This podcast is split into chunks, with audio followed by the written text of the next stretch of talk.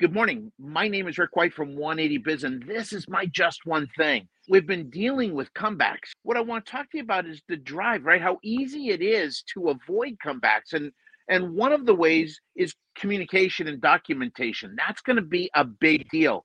But the other thing I want you to think about is this expectation of perfection. It's unfair. Is it a goal? Is it something to strive for? Absolutely, it is we're human beings. We make mistakes. Things are fallible. Parts break. Parts are bad. Communication goes sideways. That stuff all happens. All we can do is put things in place that allow us the potential of catching the issues. So, expectation for perfection. I don't want that to be an expectation. I want you to strive for perfection. I want you to strive for perfection and hit your best.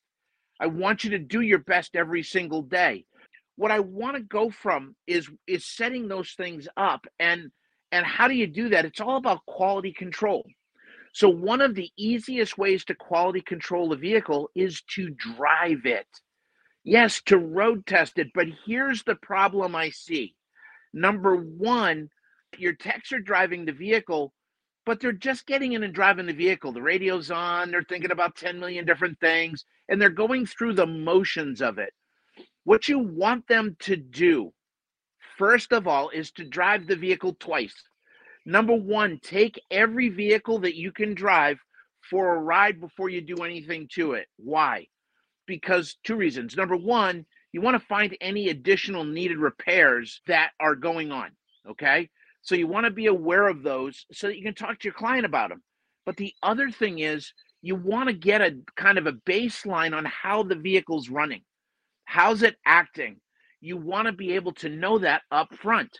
That way, there, when you're driving it the second time, you know the vehicle is running at least as, you know, the reality is there's so many times where a tech will drive a car after they've fixed it and all of a sudden they'll come back and say, Hey, but I noticed this.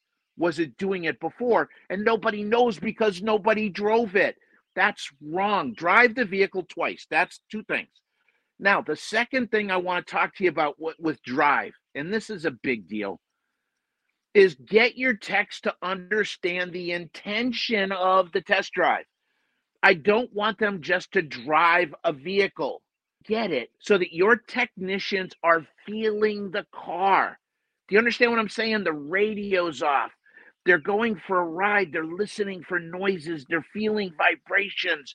They're getting a really good connection to the vehicle as they're driving it. When we do it before we work on the vehicle and then we do it after we're done on the vehicle, now you have a great quality control process where you know what it's going to be like. Now, I have some shops they have advisors and or the owner that drives the car afterwards as well. Because you've got to you've got to work through this this process so that you're catching things. Right? That might be looking work over on a new tech uh, just to make sure that everything's put back right. If you've had problems with a tech, quality control, you know, before you let the car down, have someone give it a once over and make sure that everything's right. Sometimes your client is going to be making the final road test you know, there's going to be times when you fix a check engine light and and you got to get all the monitors to run. And a lot of times shops don't either road test it for the monitors or they don't uh, they, they you know they want the client to and that's great but make sure you document the fact that the client's making the final road test that you ran it as best you could uh, and that they're going to be making the final road test and if there's any issues at all please let us know and then follow up with them so and that should be part of your quality control process as a follow up, making sure they're happy with the work, making sure they're happy with the way they were treated. That's a big deal. Um, but then the last thing you got to have is accountability. Who's accountable for the quality control? I've seen shops hire quality quality control officers and everything like that. I'm not a big fan of that because technicians all of a sudden feel like they don't have to worry about the quality control because there's somebody else there. And and for me, that's a big big issue.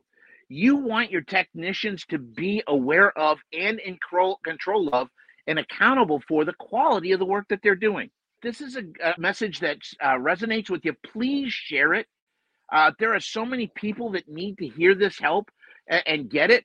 And then the other thing I want to talk to you about is our shop owners roundtable is this Thursday night at 7 p.m. Eastern. It's an amazing time where shop owners can get together, talk about the issues of the day, and, and, really work on things. Last month, we had, I think, 51 shop owners in there. We would love to have you in there as well. Thank you so much for being here. God bless. Stay safe, have some fun, and go make some money this week. I'll talk to you. Take care. Bye bye.